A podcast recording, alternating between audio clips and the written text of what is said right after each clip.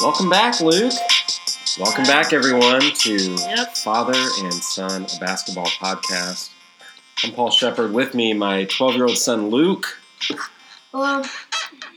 We are ready to talk NBA hoops. Before I want to talk about that, I want to talk about if that song is copyright. Don't tell me it's copyright. Oh, no, it is not. Well, it, it is, but we are allowed to use it, Ben Jam and Banger. Uh, June is our intro song, and we are absolutely uh, on friendly terms there. So, Luke, let's talk NBA. well, that's a great segue after a two month absence, a two month hiatus from the podcast. Well, Um, but uh, we wanted to uh, let the season get underway a little bit, and no, we Here we didn't. We, are. just totally forgot. you know we did. All right. Okay. So first, we want to talk about a couple of uh, players that are doing really well, including uh, Caris LeVert and uh, Kemba Walker. Kemba Walker, um, averaging the first night of the season, had 41 points and averaging 33 currently this year. Um, yeah, he scored 41 and averaged 33. Caris LeVert had three consistent games so far this year. Um, against the Pacers, I think was his worst game, but still with 17 points. Um, Harris an interesting guy. Uh, he's a guy that kind of under the radar coming into the draft, second round draft Yeah. pick. and was he? Uh, no, no, he was He was, first. he, was, a first. Yeah, he was a first. I think first. was the Pacers traded that pick to, to the- Brooklyn for for. Thaddeus Young, and I think we gave away another asset, or we got. some- I think we got Shayne Whittington. I don't even know where he is now, but I remember- Uh, Shayne Whittington. but I remember getting him from that trade as well. I'm pretty sure, but Not 100 percent positive. But yeah, Caris LeVert now showing because like last year he was pretty solid, but now he's proving himself actually as the best player, even though they do have D'Angelo Russell and Spencer Dinwiddie and Jarrett Allen. Well, and, and Caris averaging, uh, I think you mentioned 24 points or so a game. Uh, another guy that you you, you uh, talked about early on, Kemba Walker, off to a really hot start. Uh, yes. Uh, yeah, I don't know where you want me to go from there, but yeah, Kemba Walker off to a really hard start for the Hornets, I think, but I don't think they're doing too well. I'm gonna check their schedule uh, or standings, and actually they're two and two, which isn't that bad. Same record as the Pacers and Sixers, so I mean, you could say that's solid for now. 500. And the Magic, who had had a big win the other night.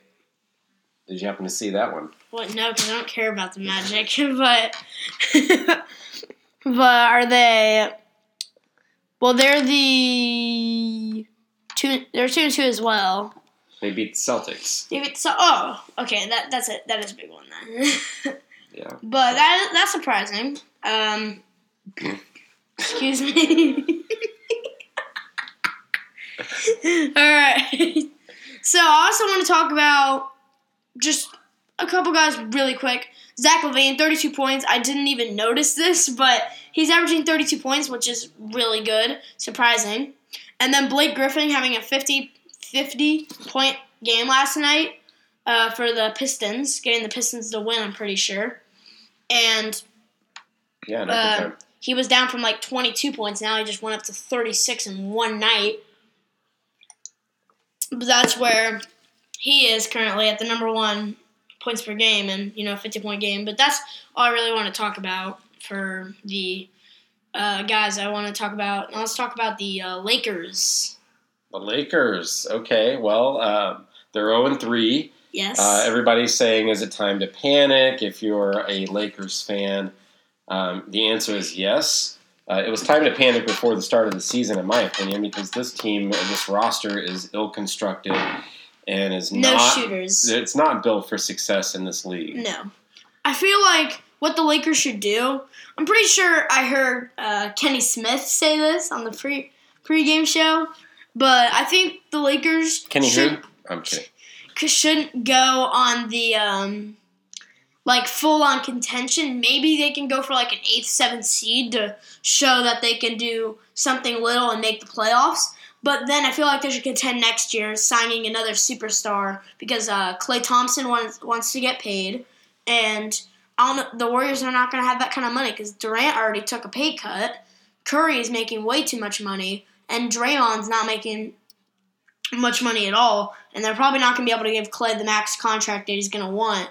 So he might leave Golden State next year, and we could possibly see him going to the Lakers, um, leaving Golden State to go to LA, and then the Well- Lakers sh- would could uh, show their contention. There, there of course is the connection with his father, Yeah, Mike um, Mychal Thompson. Mychal Thompson, uh, yeah, forgot. M.Y. uh, Mychal. Um, but yes, um, absolutely Klay uh, will be interesting to see what happens there. But of course, there are a lot of, of pending free agents. There's there's talk about Kevin Durant, Anthony Davis, Mm. and what happens when their contracts expire. Davis An- stay. Anthony Davis, I, I'm not so sure, but I, he's a guy right now who is to me playing really like an MVP candidate. I think he. And I'm I'm saying he's been doubting me. Dad has been doubting me, but I'm What? saying Kawhi Leonard Never. what could be MVP this year. Kawhi You've been doubting Kawhi Leonard Kawhi. because. But Kawhi Leonard is proving himself because you forgot. Because he didn't play like any last year because of his injury and then his fake injury and then him getting drama with the Spurs. But but he was a superstar. He was a superstar MVP candidate. And then when he didn't play for that season, now everybody thinks of him as a, a good all star. But nobody thinks of him as a superstar, even though he has that same ability. Well, and Kawhi, because you are not saying he's a superstar, well that, but not. he is. I- I he is one of of the best do- players in the league. do think that he is, and, and I've just been tweaking you a little bit with with that talk, that rhetoric, because I know that it bothers you. I think Toronto clearly off to a really strong start to the season. Florida. they're they're four and zero. They're, they're they the seem conference. to be clicking well, and um, they they they surprised me. I, I didn't know that they would play. I didn't expect that they would play this well early on this season. Uh, credit Kawhi and his teammates in the way that they've responded uh, and that they've gelled together early. Um, we'll see over the long haul of the season and into the playoffs if that team is any different than Toronto teams of the past. Uh, I do think they are because you know DeRozan and Lowry they had a great regular season, but Lowry never really stayed healthy in the playoffs. Never really had a good playoffs in general, and then DeRozan and that Raptors team just, just could not do well in the playoffs, even though they would have a spectacular regular season. They'd lose in the second round and get destroyed by the Cavs. So, but the Cavs are gone this year. LeBron's in the West. And the Raptors, I think, getting an actual superstar because DeRozan is a near superstar, really good player, somebody you can build your franchise around, which the Spurs have shown having a pretty good start. And DeRozan and Aldridge, I see working out, but having Kawhi on the Raptors with Lowry, a good near all star, maybe all star point guard who can get you 18 points a game. I feel like the Raptors are going to do really, really well with their new superstar, and I think they're also going to do really well in the playoffs and could possibly challenge the Celtics for that final spot.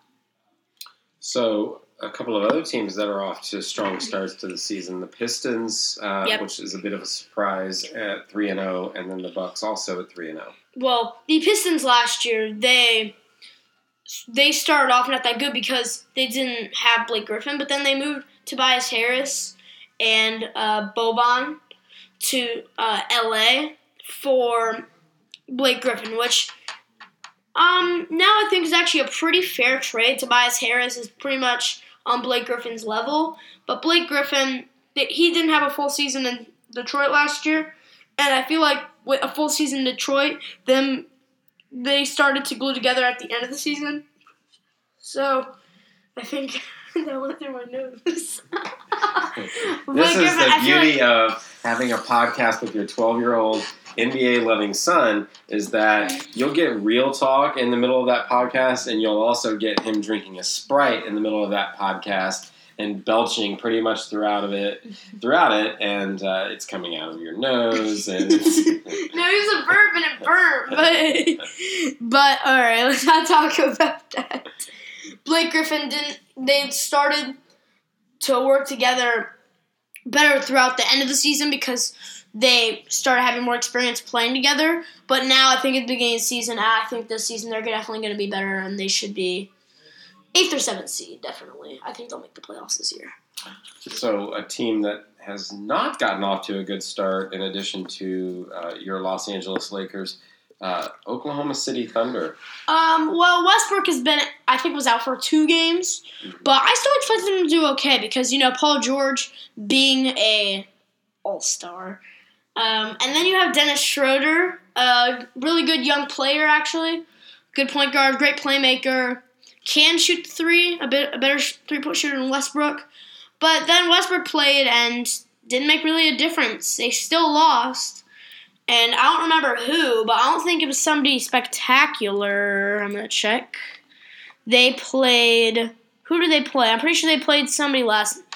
They played the Kings and lost by 11. And the Kings are one and three.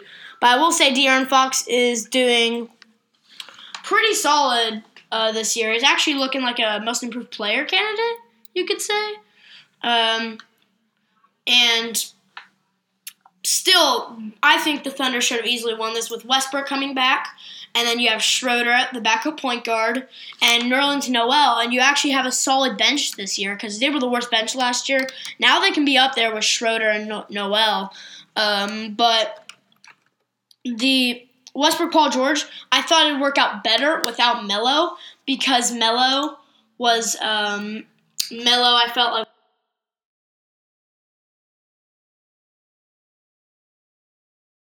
uh, from the from Westbrook and PG, and you know he didn't want to come off the bench, and there was a lot of drama, and that team didn't have chemistry. So I feel like they were going to be much better this year, but so far not so well.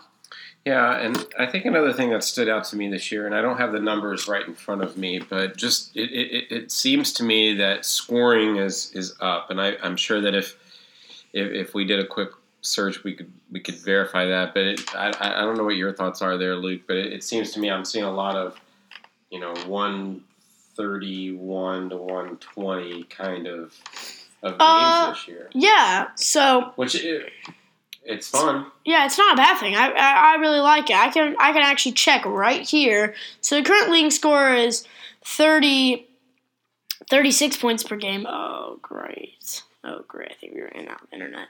Is it still going? okay. but I can't check right now. But Blake Griffin averaging 36 this year because of that 50 point game. But Kemba Walker consistently scoring above 30. Um, But just in general, teams are, yeah, are scoring teams, teams are scoring 120, 130 a lot. Yeah. Um, you know, which is fun. Like, um, like some teams have changed pace, and I feel like faster paced teams are actually a lot more fun to watch. Well, and I, I think there's also been um, uh, an emphasis on calling the games tighter by the officials. I think there's been an uptick in free throws. Uh, I uh, read an article today in the Star, I believe, about um, that. You know, there, there's been an uptick in free throws, and teams are, um, you know, playing tighter defense. Or are, aren't able to play as tight of defense because uh, the refs are, are calling yeah, they're closer. calling, and I feel like they're they haven't. The refs have been a little much this year because I feel like they're calling things that shouldn't be called. Like even me as a biased Pacer fan, I would want to say that watching the Pacers, I see like Turner go up and he gets like and the ball gets slapped out of his hands and they call a foul. I'm like, oh, that that shouldn't have been a foul. Right. Like I'm watching other teams that I don't like, and I'm like, oh, that shouldn't have been a foul because I know that these refs are calling way too much. Because usually I've never agreed with them. I would have been like, oh yeah, that's a foul. I wouldn't care.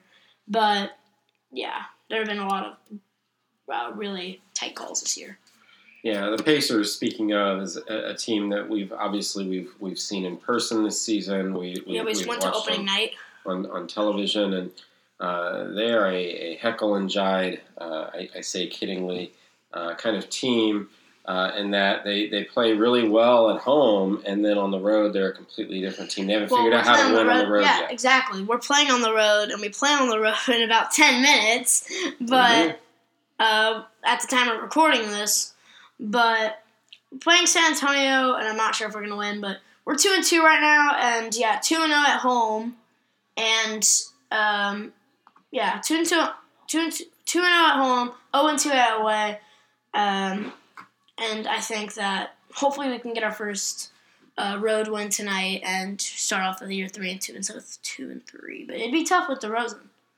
Yeah, for sure. And and I think the thing about the Pacers, if you haven't seen this team, they they're an intriguing team in the East. I, I you know, having seen some of the other uh, Eastern Conference, you know, I've seen Philly play this year in Boston and in Toronto, and I, I think they all have really really good teams and, and are capable, all capable of winning the East. I think Boston the clear favorite, but the Pacers strike me as a very deep team. Uh, you look at their bench; they've got uh, Kyle O'Quinn, uh, who didn't play the first couple of games, stepped in when uh, Domas Sabonis was out with an injury and, then, and scored and 16. Had eight um, rebounds. Yeah, Doug McDermott has played really well. Tyreke Evans yeah. has, has acclimated himself really well. I think has been double figures every game and, and coming off the bench well, really has embraced that role. He's yeah. I, when you talk about upgrades, you know, no nothing against Lance Stephenson. I know you're a big Lance fan, so am I. Uh, but Tyreke, in terms of his uh, playmaking ability, um, you know, a much improved player there. And I think the Pacers bench a lot stronger than last year. So they're a team to watch in the East, but they have to figure out how to win on the road. And I think um, you know having Miles Turner signed to that long term contract, hopefully you'll see some toughness out of him this season yeah. and him really step into that role. Well, the Miles Turner the contract.